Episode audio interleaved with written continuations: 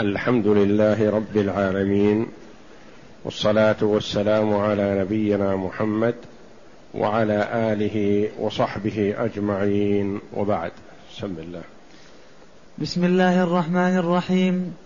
الحمد لله رب العالمين والصلاة والسلام على أشرف الأنبياء والمرسلين نبينا محمد وعلى آله وصحبه أجمعين.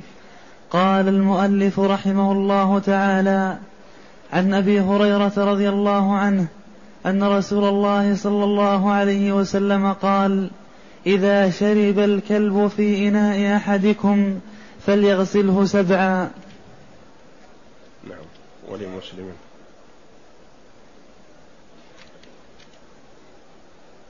ولمسلم ولمسلم أولى أو أولهن بالتراب. أولاهن. أولاهن بالتراب. وله في حديث عبد الله وله في حديث عبد الله بن وله في حديث عبد الله بن. بن بن بن مغفل ابن مغفل ابن مغفل أن رسول الله صلى الله عليه وسلم قال إذا ولغ الكلب ولغ. إذا ولغ الكلب في الإناء فاغسلوه سبعا وعفروه الثامنة بالتراب هذا الحديث بروايتيه وروي بروايات أكثر. رواه البخاري في كتاب الوضوء ورواه مسلم في كتاب الوضوء ورواه مالك في كتاب الطهارة ورواه أحمد في المسند وأبو داود في كتاب الطهارة. والترمذي في أبواب الطهارة والنسائي في المجتبى في كتاب المياه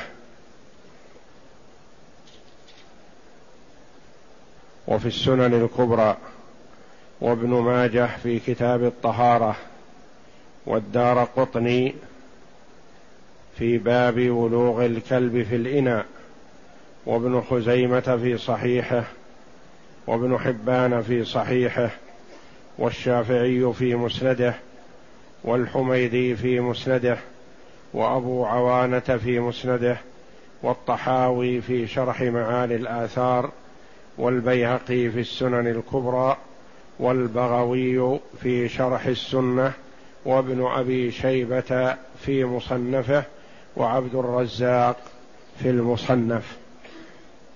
والرواية الأخرى كذلك رواها جمع من العلماء فهذا الحديث رواه هؤلاء الأئمة رحمة الله عليهم. فهو من الأحاديث المتفق عليها.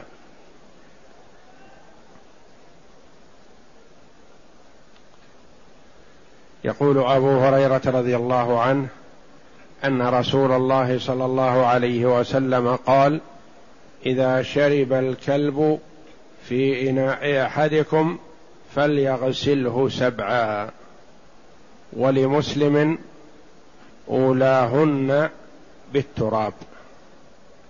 كلمة أولاهن بالتراب هذه لم يخرجها البخاري رحمه الله.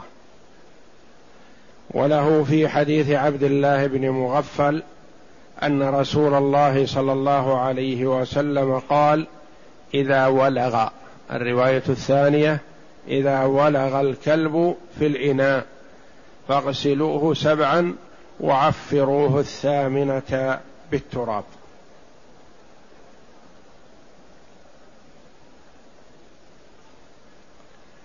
قوله صلى الله عليه وسلم إذا شرب الكلب في إناء أحدكم فليغسله سبعا. وفي قوله فاغسلوه سبعا وعفروه الثامنة بالتراب.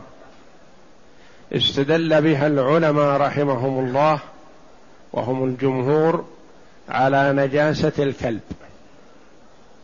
وأنه يغسل الإناء إذا ولغ فيه الكلب.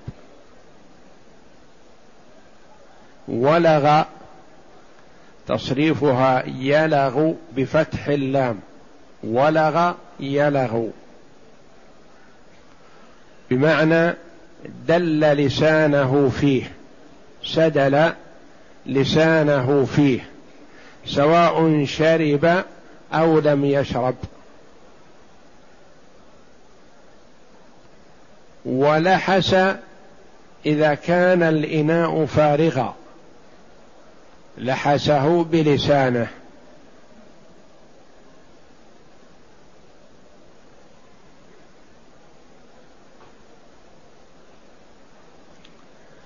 وقد ورد في رواية صحيحة طهور إناء أحدكم إذا ولغ فيه الكلب أن يغسل سبعا فإن لفظة طهور تدل على حدث ليرتفع أو خبث نجاسة.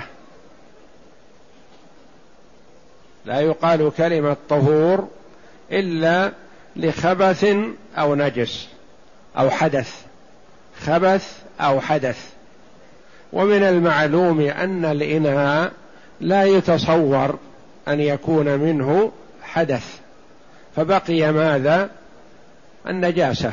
بقي أنه طهوره من النجاسة يعني تطهيره من النجاسة أن يغسلا فبهذا استدل الجمهور رحمهم الله على طهارة الكلب. عدا المالكية قالوا بعدم طهارة الكلب بعدم نجاسة الكلب الكلب لا يدل هذا الحديث على نجاسته والكلب عندهم طاهر. طيب ما تقولون في هذا الحديث يرحمكم الله؟ قالوا هذا تعبد هذا تعبد. نغسل هذا الغسل سبعا تعبدنا بهذا وإلا فالكلب ليس بنجس. والجمهور على نجاسة الكلب. والصواب والله أعلم مع الجمهور لأن هذا الحديث صريح في أنه يلزم أن يطهر الإناء بعد ولوغ الكلب فيه سبعا. أولاهن بالتراب أو إحداهن بالتراب أو ثامنتها بالتراب كما سيأتي.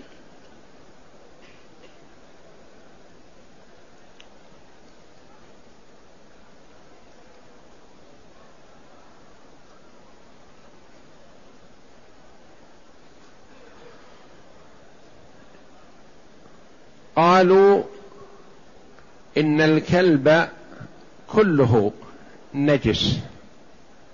لعابه وعرقه وجلده. نقول من أين أخذتم نجاسته عموما من هذا الحديث؟ قالوا فم الكلب هو أشرف شيء فيه. فإذا كان نجس لعابه نجس فلعابه جزء من عرقه. وعرق غير الفم أخبث من عرق الفم. فحينئذ يستدل بهذا على نجاسة عموم الكلب. وليست النجاسة للعرق وحده للعاب وحده بل لعموم الكلب.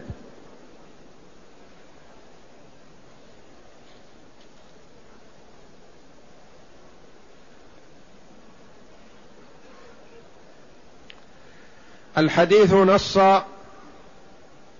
على اعتبار سبع غسلات إنه يلزم أن تكون سبع غسلات.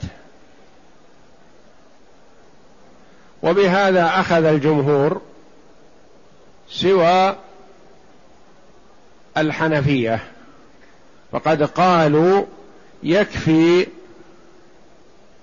كغيره من النجاسات ثلاث بشرط إزالة عين النجاسة. وهذا الحديث الصحيح المتفق عليه حجة عليهم.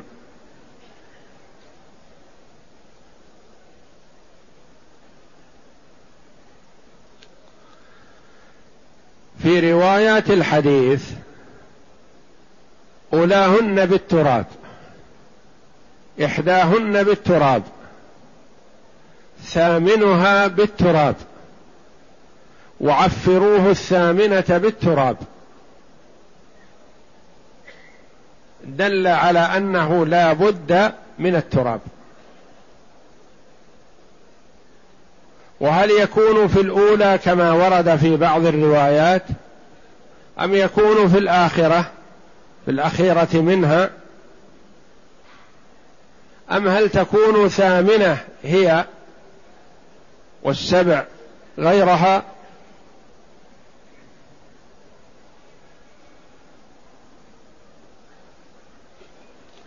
اختار جمع من العلماء نظرا لتعدد الروايات في إحداهن وإخراء وأولاهن وثامنتها بالتراب على أن التراب لازم ولا يتعين أن يكون الأول أو الأخير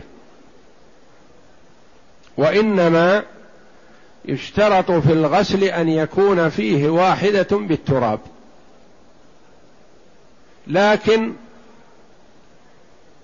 ماذا يختار أن تكون فيه؟ الاختيار أن تكون في الأول في الأولى. لما؟ اولا لأن الغرض من التراب إزالة شيء لا يزيله الماء. فإذا كان في الأول فيرد الماء على مكان قد أزيل منه ما يلزم له التراب فيكون أقرب إلى التطهير. بالدفعات الواردة إليه من الماء. ثانيا لو غسل الأولى والثانية والثالثة والرابعة بالماء بدون التراب ربما رش على بقية أجزاء الإناء أو إلى غيره تعدى الماء إلى غيره فحينئذ يلزم أن يكون هذا الذي وصله الماء من غسل الإناء يلزم أن يغسل بالتراب لأنه أثر الكلب الذي لم يرد إليه التراب حتى الآن. فقالوا كون الغسلة الأولى بالتراب اولى لأجل لا يحتاج إلى التراب أو في الأجزاء الأخرى التي يأتيها رذاذ الماء من الغسل.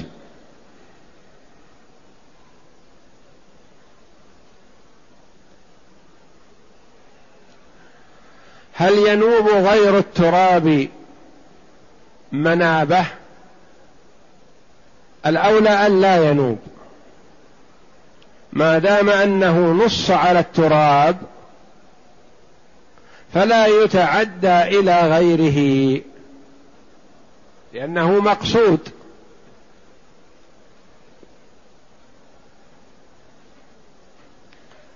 فلا يقوم مقامه غيره. كالإشنان والصابون ونحوه ما من سائر المنظفات فالأولى أن يستعمل فيه التراب وأن يكون هذا التراب طاهرا لأنه مراد به تطهير الإناء.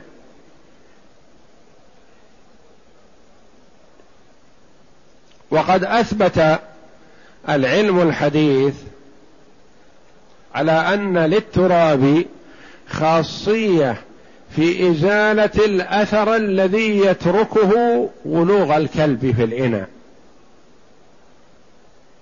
قالوا إن كثيرا من الكلاب فيها جرثومة لا يزيلها إلا التراب لخشونته وقوته بخلاف الماء وحده أو الماء ومعه الصابون أو غيره.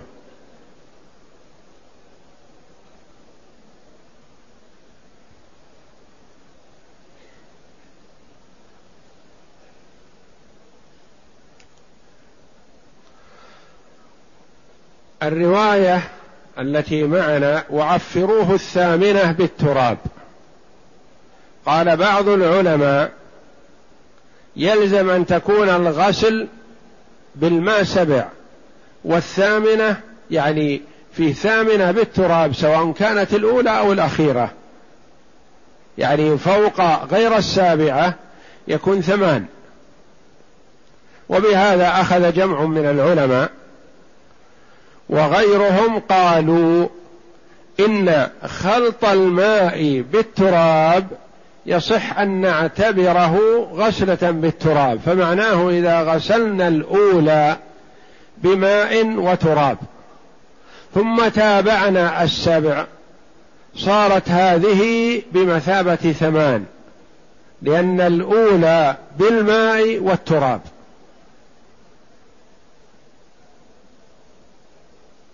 والإمام أحمد رحمه الله وجمع من العلماء قالوا الثامنة يكون سبع والثامنة بالتراب يعني ولا يلزم أن تكون الأخيرة.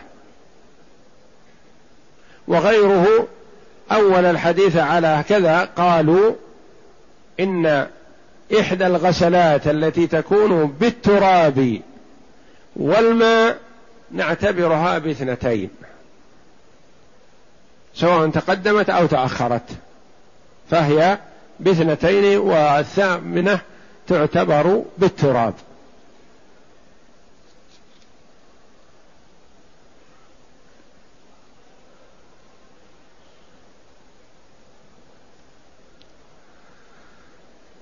النبي صلى الله عليه وسلم نهى عن اقتناء الكلاب وأمر بذبحها. بقتل الكلاب. ثم رخص صلى الله عليه وسلم في استعمالها للحاجة محد لحاجة محددة ككلب الصيد والحرث يعني الزرع للحراسة والماشية الغنم. ولا يجوز استعمال الكلاب لغير هذا. وقال من استعمل كلبا لغير هذه نقص من أجره كل يوم قيراطان.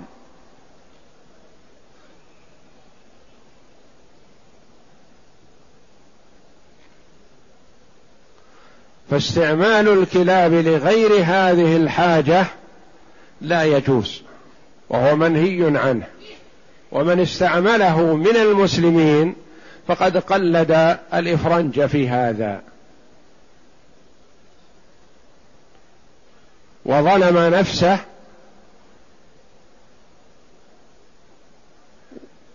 بنقص أجره. من أين يحصل له القراطان؟ فمعناه أنه يذهب أجره. قد يذهب أجره بالكلية ولا يبقى له شيء.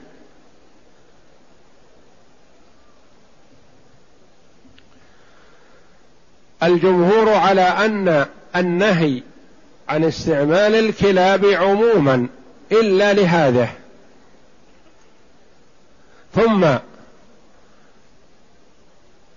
حتى هذه إذا ولغت المرخص في استعمالها إذا ولغت فيجب الغسل سبعا والثامنة بالتراب.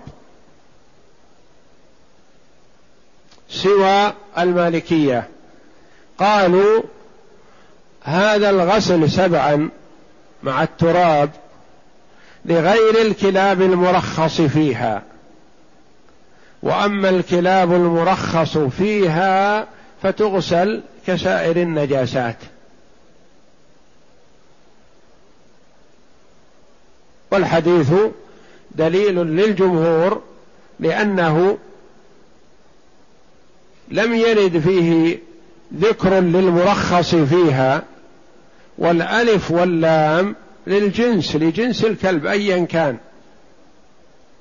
وبعض المالكية رحمهم الله فرقوا بين كلب البلد وكلب البرية.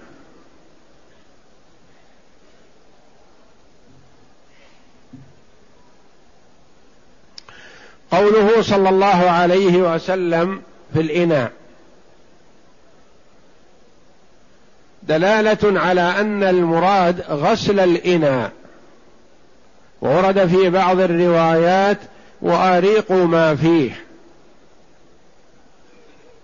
على أنه إذا كان الإناء فيه ماء أو فيه طعام وولغ فيه الكلب وطعام بشرط أن يكون رطب وأما اليابس فلا فيرى اليابس يبعد ما مسه الكلب وما حوله والباقي ممكن أن يستفاد منه. لكن إذا كان طعاما رطبا أو ماء فيجب إراقة باقيه وغسل الإناء. بقي معنى إذا كان الماء في بركة وولغ فيه الكلب. نعود إلى القلتين. إن كان أقل من قلتين فهو نجس وينجس بمس الكلب اياه وإن كان أكثر من قلة قل وإن كان الماء قلتين فأكثر فإنه يتحمل ذلك ولا ينجس. لأن النبي صلى الله عليه وسلم نص على الإناء وبخلاف البركة الكبيرة التي يكون فيها الماء. بعض العلماء رحمهم الله ألحق بالكلب الخنزير وما يشبهه من الحيوانات. والحديث نص في الكلب ولم يدخل معه غيره فالحديث دليل لمن اقتصر في ذلك في الغسل سبع مرات على الكلب دون سواه.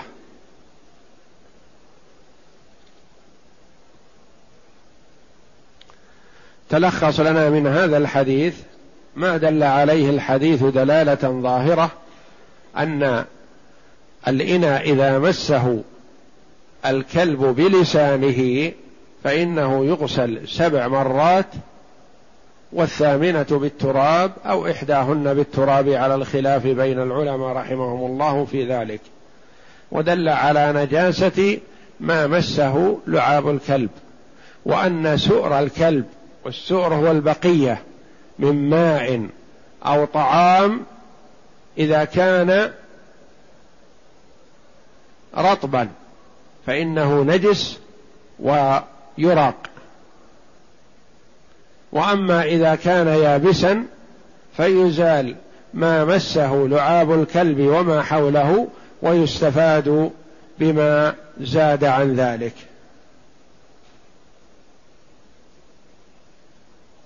والله أعلم. وصلى الله وسلم وبارك على عبده ورسول نبينا محمد وعلى آله وصحبه أجمعين.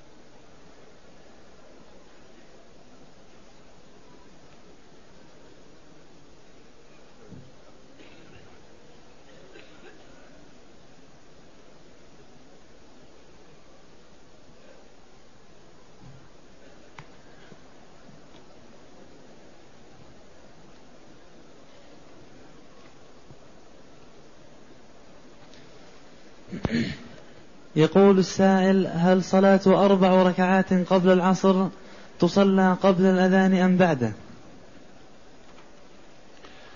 تصلى بعد الأذان في قوله صلى الله عليه وسلم رحم الله من صلى قبل العصر أربعة أو كما قال صلى الله عليه وسلم يعني قبل صلاة العصر. وبعد أذان العصر يعني بعد دخول وقت صلاة العصر.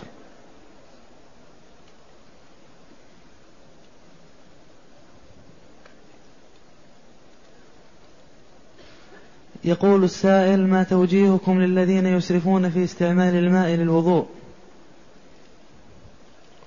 يكره الإسراف في الماء لأنه تضييع. للماء الذي الناس في أمس الحاجة إليه وهو من الإسراف. وكثرة استعمال الماء تجر إلى الوسوسة فيحدث عند الإنسان وسوسة ويتعود بأن لا يكفيه الماء القليل. وكلما قلل الإنسان الماء فهو أفضل. فالنبي صلى الله عليه وسلم كان يتوضأ بالمد ويغتسل بالصاع والمد بمقدار ما يحمله الإنسان في يديه متوسط الخلقة يعني الذي ليست يديه كبيرتان ولا صغيرتان إذا حمل بهما هكذا هذا مد وأربعة منه صاع. فالنبي صلى الله عليه وسلم كان يتوضأ بالمد غرفة واحدة هكذا باليدين تكفيه صلى الله عليه وسلم لوضوءه. وهو أكمل الناس وضوءا عليه الصلاة والسلام. وكان يغتسل يغسل سائر جسمه بالصاع الذي هو أربعة أمداد. يجب على الإنسان أن يعود نفسه على الاكتفاء بما يكتفي به النبي صلى الله عليه وسلم. حتى وإن كان على نهر جار أو على جال البحر لا يجوز له الإسراف في الماء.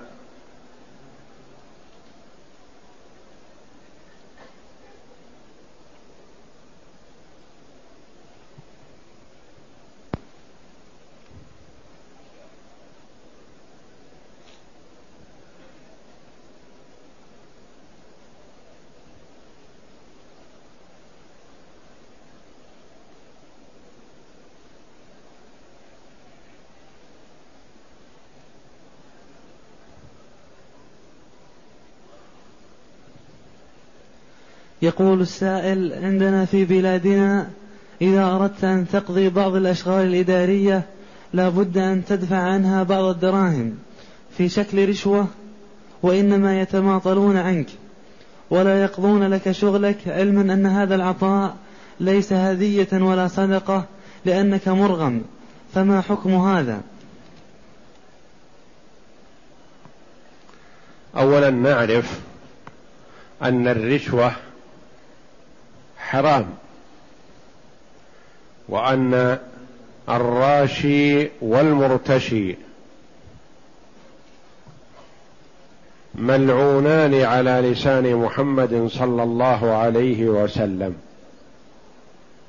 لعن الله الراشي والمرتشي وفي رواية والرائش يعني الواسطة بينهم. وأخذ الرشوة من أكل أموال الناس بالباطل.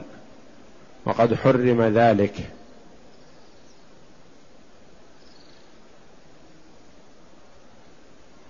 وقد قال بعض العلماء إذا دفعت شيئا لاستخلاص حقك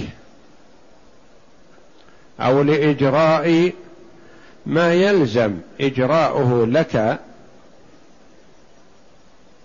بدون أن يكون فيه تعد على أخذ حق الغير فإذا دفعت شيئا من ذلك مضطرا فلا حرج عليك.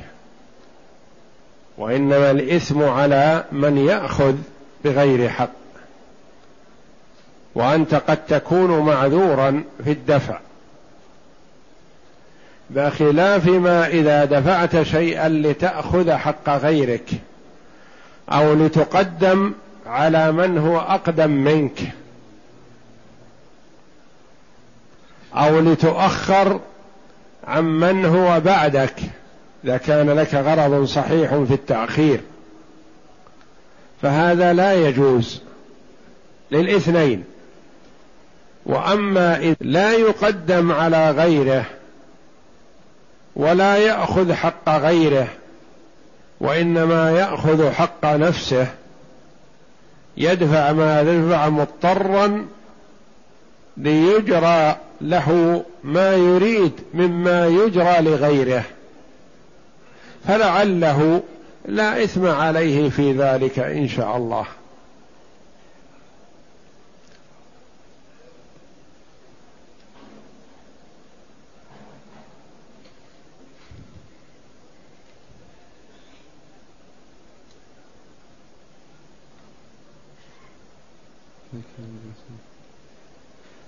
يقول السائل إذا كان الإنسان حقه عند صاحب عند صاحب وأنكر عليه صاحب العمل حقه فماذا يعمل؟ الحقوق والمطالبة بها مردها للمحكمة فالقاضي ينظر فيها على ضوء ما حدده المصطفى صلى الله عليه وسلم البينة على المدعي واليمين على من أنكر. لو يعطى الناس بدعواهم لادعى رجال أموال قوم ودماءهم. فإن استطعت أن تثبت حقك بالبينة أخذته وإلا فلن يضيع لك حق في الدار الآخرة عند الله سبحانه وتعالى. إن أخذته في الدنيا وإلا وجدته في الدار الآخرة. فلو طالبت بحقك فلم يحصل فطلبت يمين. المدعى عليه فحلف وهو كاذب فهو آثم ولن يضيع حقك بحلفه. حقك محفوظ لك عند الله سبحانه وتعالى تجده في وقت أنت أحوج ما تكون إليه. وقد قال عليه الصلاة والسلام إنما أنا بشر وإنكم تختصمون إلي ولعل بعضكم يكون ألحن بحجته من بعض فأحسب أنه صادق فمن قضيت له بحق أخيه فلا يأخذه فإنما هي قطعة من نار فليأخذها أو ليدعها. ومن حلف على يمين يقتطع بها مال امرئ مسلم لقي الله وهو عليه غضبان. قيل يا رسول الله وإن كان شيئا يسيرا قال وإن كان قضيبا من أراك. فأنت إن استطعت إثبات حقك بالوسائل الثبوتية فبها ونعمت وإلا تجده عند الله جل وعلا يوم القيامة.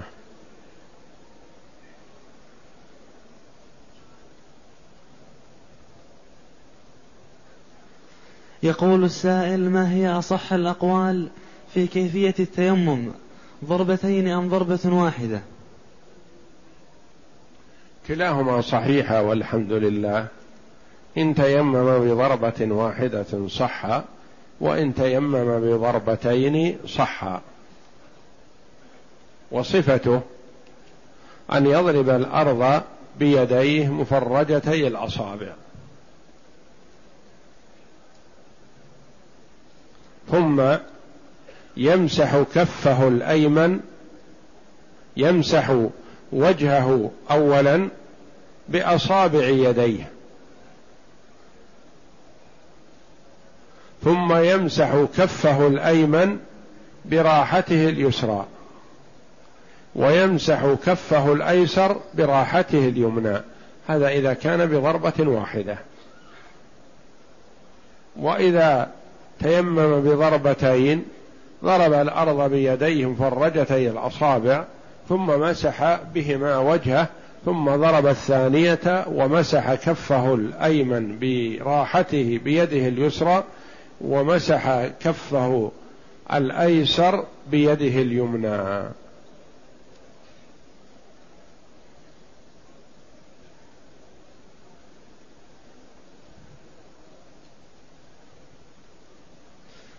تقول السائلة هل الأفضل صلاة المرأة في المسجد الحرام أم في بيتها؟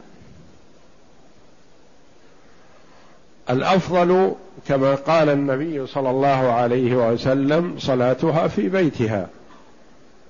يقول عليه الصلاة والسلام لا تمنعوا إماء الله مساجد الله وبيوتهن خير لهن فالمرأة صلاتها في بيتها خير لها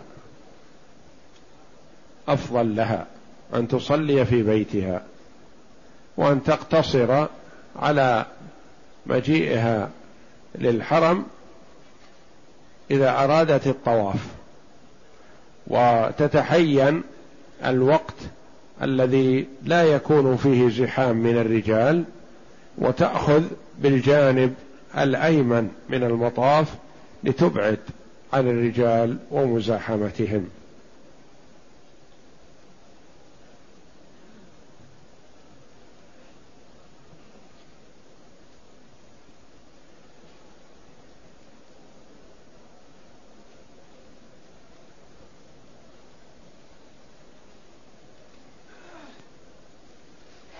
يقول السائل لقد اعتمرت في رمضان ومكثت في مكة بنية أداء الحج حجة الإسلام. فهل يجوز لي أن أخرج إلى التنعيم من أجل الإحرام بالعمرة من هناك لي حيث آتي بحج, بحج التمتع؟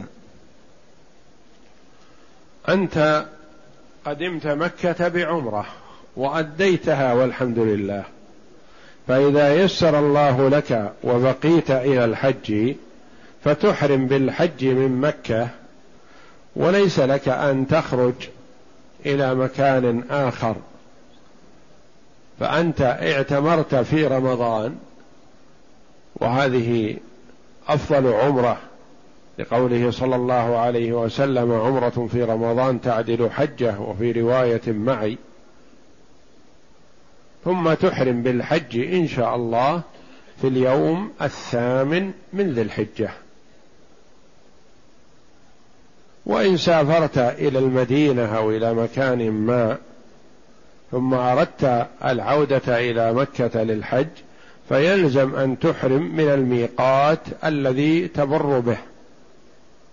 وتدخل مكة محرما بالحج مفردا أو بالعمرة متمتعا بها إلى الحج أو قارنا بين الحج والعمرة.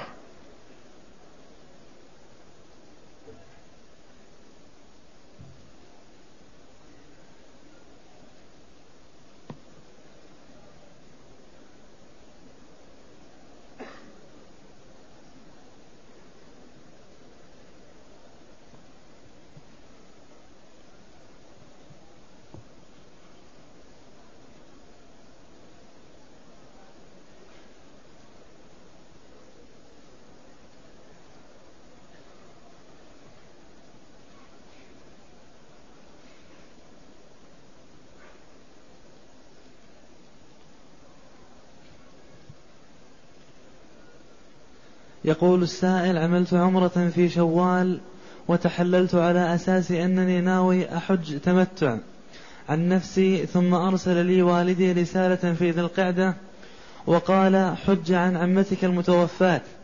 هل يجوز أن أغير نيتي وإذا كان فمن أين أحرم حيث أن سكني في بحرة وأنا الآن أسكن في الحرم مع العلم أن لي, رغبة أن أجعلها لنفسي.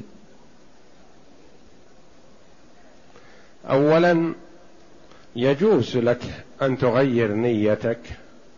إذا كنت قد حججت عن نفسك من قبل وأردت أن تحج عن عمتك كما طلب والدك فيجوز ذلك ولا يلزم. ثم إن رغبتك في أن تحج عن نفسك هذا حسن وطيب وخاصة إذا كان مكان إقامتك الدائمة بعيد عن مكة. قد يصعب عليك المجيء مرة أخرى فتغتنم قربك وتحج عن نفسك. فأنت مأجور في هذا. ولك أن تستجيب لوالدك ولك أن تكلف من يحج عن عمتك من هنا. وأنت تجعل الحجة عن نفسك. جائز. والإحرام ما دمت في مكة أنت سواء حججت عن نفسك أو عن عمتك تحرم في اليوم الثامن من ذي الحجة ويكون عليك هدي التمتع لأن عمرتك في شوال. وإذا كلفت من يحج عن عمتك من هنا من مكة فإذا كان المكلف مقيم في مكة ساكن فهو يحرم بالحج في اليوم الثامن من ذي الحجة ولا يلزمه هدي لأنه مقيم في مكة.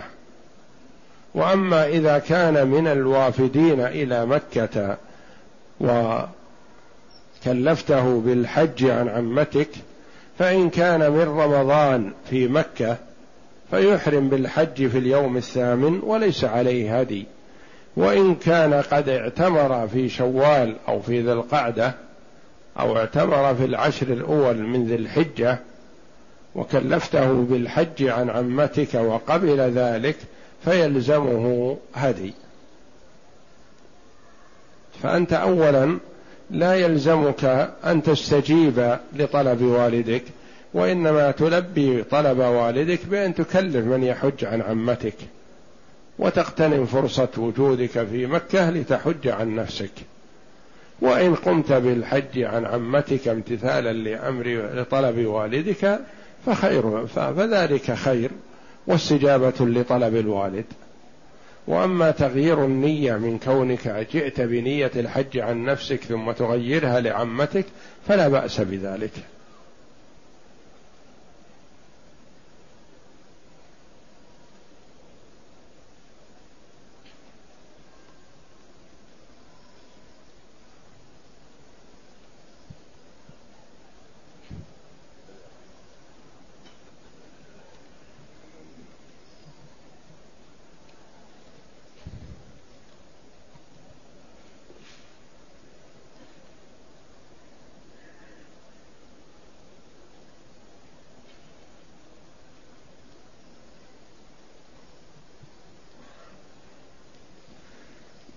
السائل الذي يكون داخل المسجد الحرام هل يجوز له الطواف بعد صلاة العصر؟ الطواف يجوز في كل ساعات الليل والنهار لا يمنع من الطواف في وقت من الأوقات ليس فيه وقت نهي عن الطواف فإذا طاف فيستحب بعد الطواف أن يصلي ركعتين في أي ساعة شاء. سنة الطواف. الموجود في المسجد الحرام لا يقم للتنفل بعد العصر أو بعد الفجر. وإنما إذا قام ليطوف فلا بأس. ثم إذا طاف فيستحب له أن يصلي ركعتين.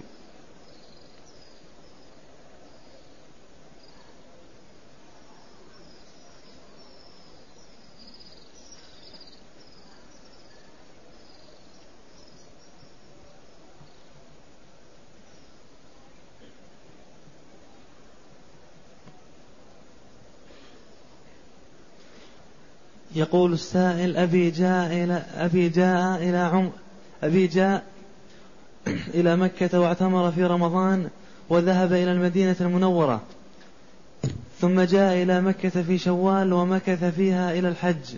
من أين يحرم إلى الحج؟ وهل عليه طواف القدوم؟ وهل عليه حج التمتع؟ يحرم بالحج في اليوم الثامن من ذي الحجة من مكة. ثم إن كان قدم من المدينة إلى مكة بنية الحج محرما فهو متمتع. وإن كان قدم من المدينة إلى مكة بدون إحرام وهو يريد الحج فالواجب عليه أن يعود إلى ميقات أهل المدينة فيحرم منه ثم على حسب إحرامه إن كان متمتعا. فعليه هدي التمتع وإن كان قارنا فعليه هدي القران وإن كان مفردا فليس عليه شيء.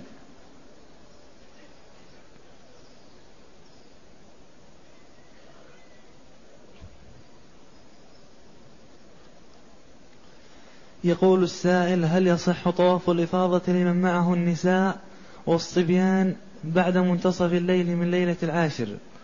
نعم يجوز له ذلك إذا انصرف من مزدلفة بعد منتصف الليل وواصل طريقه إلى مكة وطاف طواف الإفاضة ثم عاد إلى منى ورمى جمرة العقبة. يجوز له ذلك.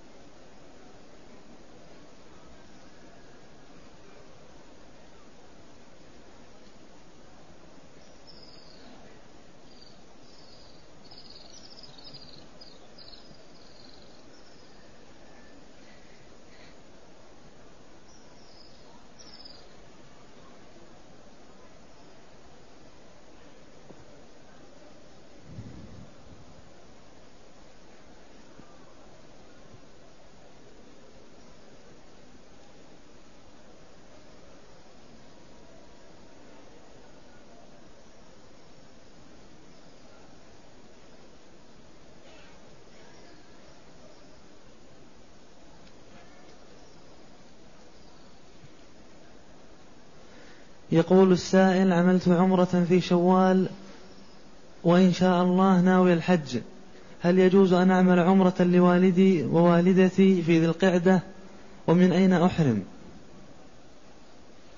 أولا ما دمت دخلت مكة بعمرة وأنت الآن في مكة فلا يحسن أن تخرج للإتيان بعمرة أخرى لا عن والدك ولا عن والدتك. وإنما يستحب أن تكثر من الطواف بالبيت. تكثر من الطواف بالبيت وتدعو لوالديك ولمن أحببت. ولا يحسن الخروج من أجل الإتيان بعمرة.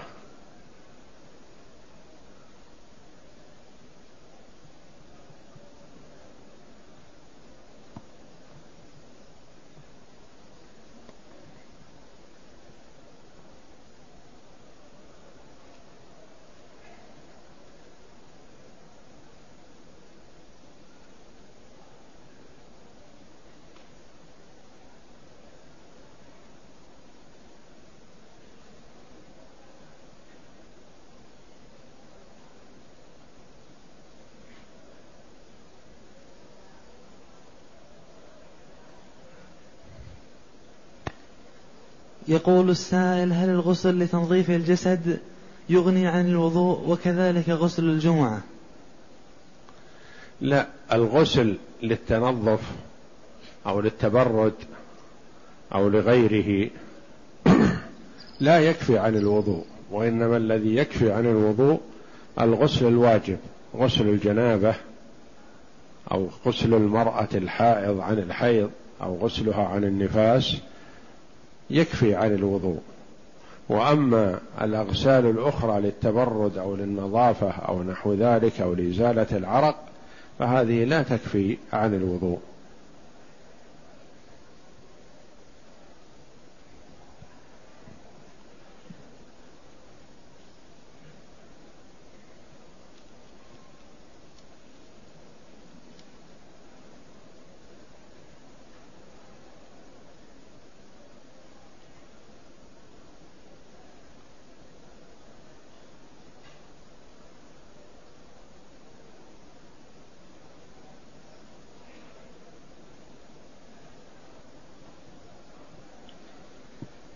يقول السائل أمي تصلي منذ أربعين سنة والآن عمرها خمس وستين سنة لكنها كانت تصلي بدون حجاب فهل صلاتها صحيحة؟ عليها أن تحسن فيما بقي من عمرها وصها بالإحسان والإتقان فيما بقي ولا تفتش فيما مضى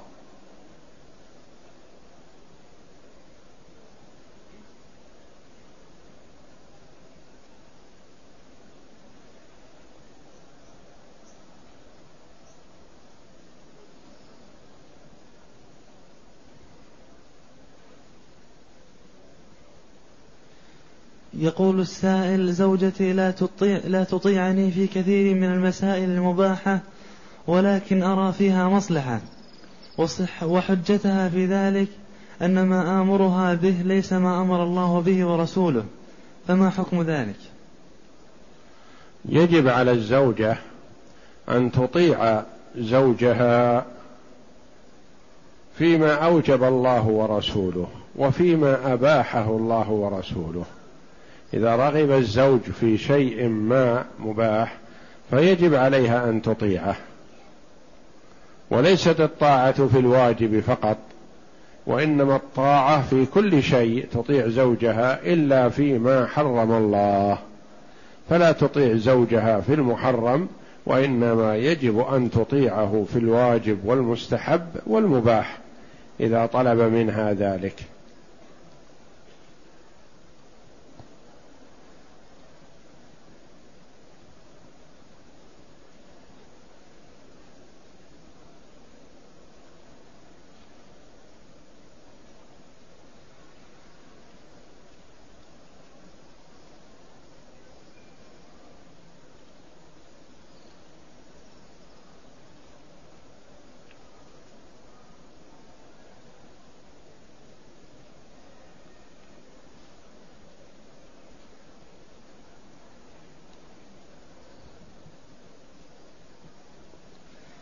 يقول السائل قدمت من بلدي لأداء عمرة في رمضان وأديتها. والحمد لله وأريد الرجوع إلى بلدي في الأسبوع القادم إن شاء الله. مع العلم أن وقت الحج قرب هل في ذلك شيء؟ وعندي النية وعندي النية أن أحج في العام القادم إن شاء الله. لا حرج عليك في السفر لأنك قدمت بنية العمرة وأديتها والحمد لله. فإذا سافرت فلا حرج عليك.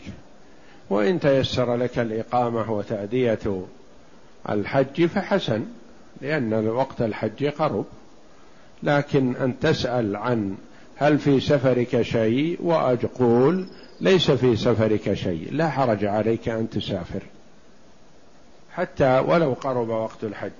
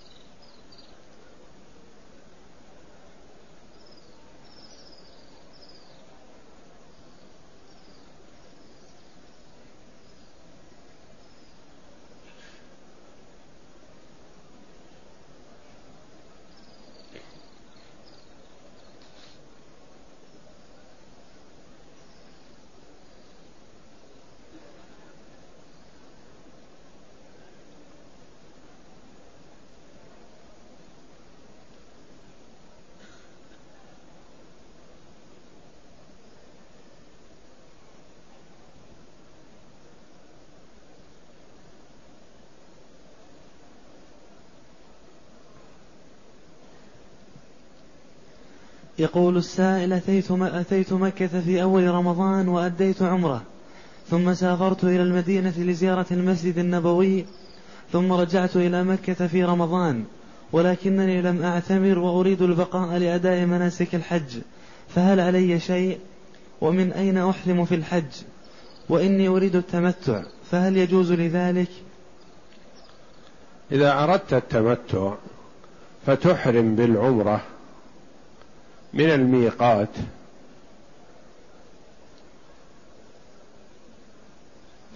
وتؤديها ثم تتحلل منها ثم تحرم بالحج إن شاء الله في اليوم الثامن من ذي الحجة.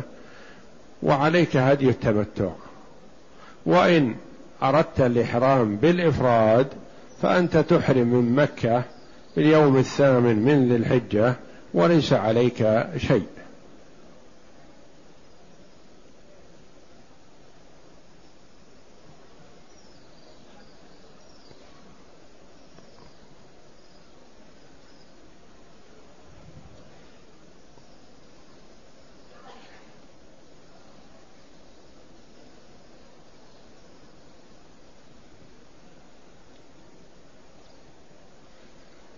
يقول السائل علي كفارة جماع زوجتي في رمضان. فصم فأصوم أربعين يوما متصلا متصلات فهل يجوز لي أفطر يوما أو أيام؟ لا يا أخي ما يجوز لك أن تفطر لأنه يلزم في كفارة الظهار صيام شهرين متتابعين.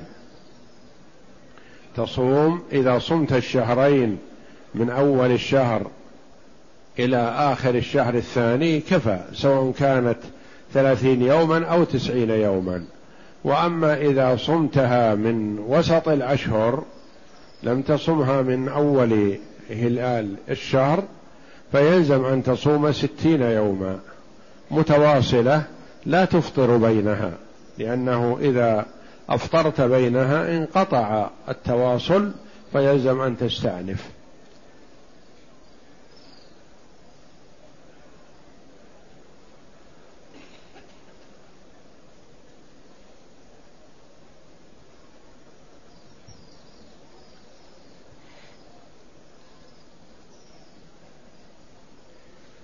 يقول السائل جئت إلى مكة قبل أربعة أيام واعتمرت. هل يجوز أن أعمل عمرة لأمي وأبي وأنا هنا بمكة؟ ما دمت يا أخي. قدمت مكة بعمرة واعتمرت والحمد لله. فلا يحسن أن تخرج للإتيان بعمرة أخرى. فإن سافرت لغرض ما إلى جدة أو إلى الطائف أو إلى المدينة أو رجعت إلى مكان إقامتك في أبها ثم رغبت في العودة إلى مكة فتعود إليها بعمرة عمن شئت. وأما ما دمت بمكة فلا يحسن أن تخرج للإتيان بعمرة أخرى.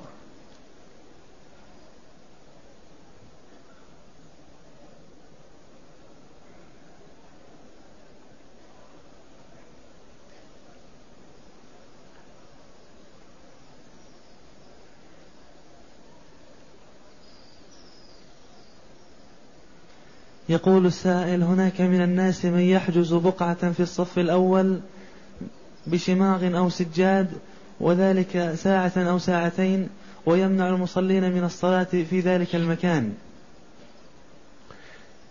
إذا حجز الإنسان المكان وهو في المسجد فلا بأس عليه في ذلك. كان يكون حجز المكان وذهب ليطوف. أو حجز المكان وحضر حلق العلم للاستفادة فلا بأس بذلك.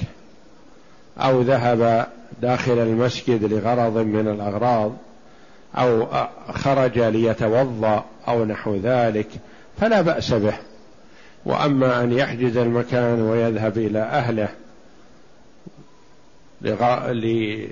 ثم يعود ليحج... ليكون المكان محجوزا له فلا يليق به ذلك ولا يجوز أن يحجزه عن المتقدم وهو من المتأخرين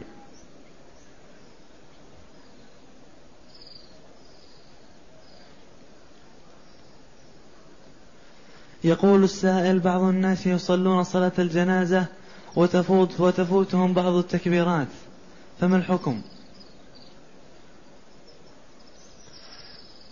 إذا فاته شيء من التكبيرات فيتابع الإمام.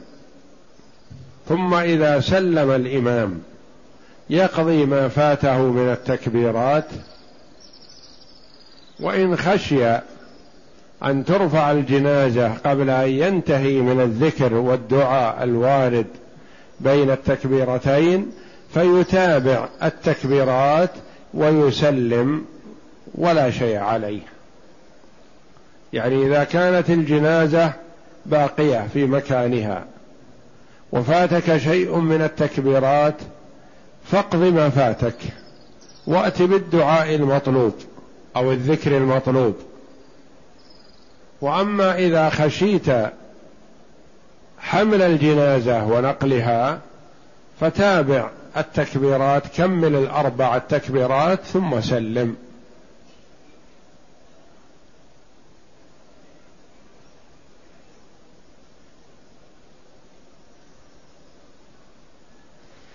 يقول السائل ما هي المواطن التي تقطع فيها التلبية في الحج؟ تقطع التلبية في الحج إذا وصلت إلى جمرة العقبة صبيحة يوم العيد. أنت تلبي من حين تحرم إلى أن تصل إلى جمرة العقبة.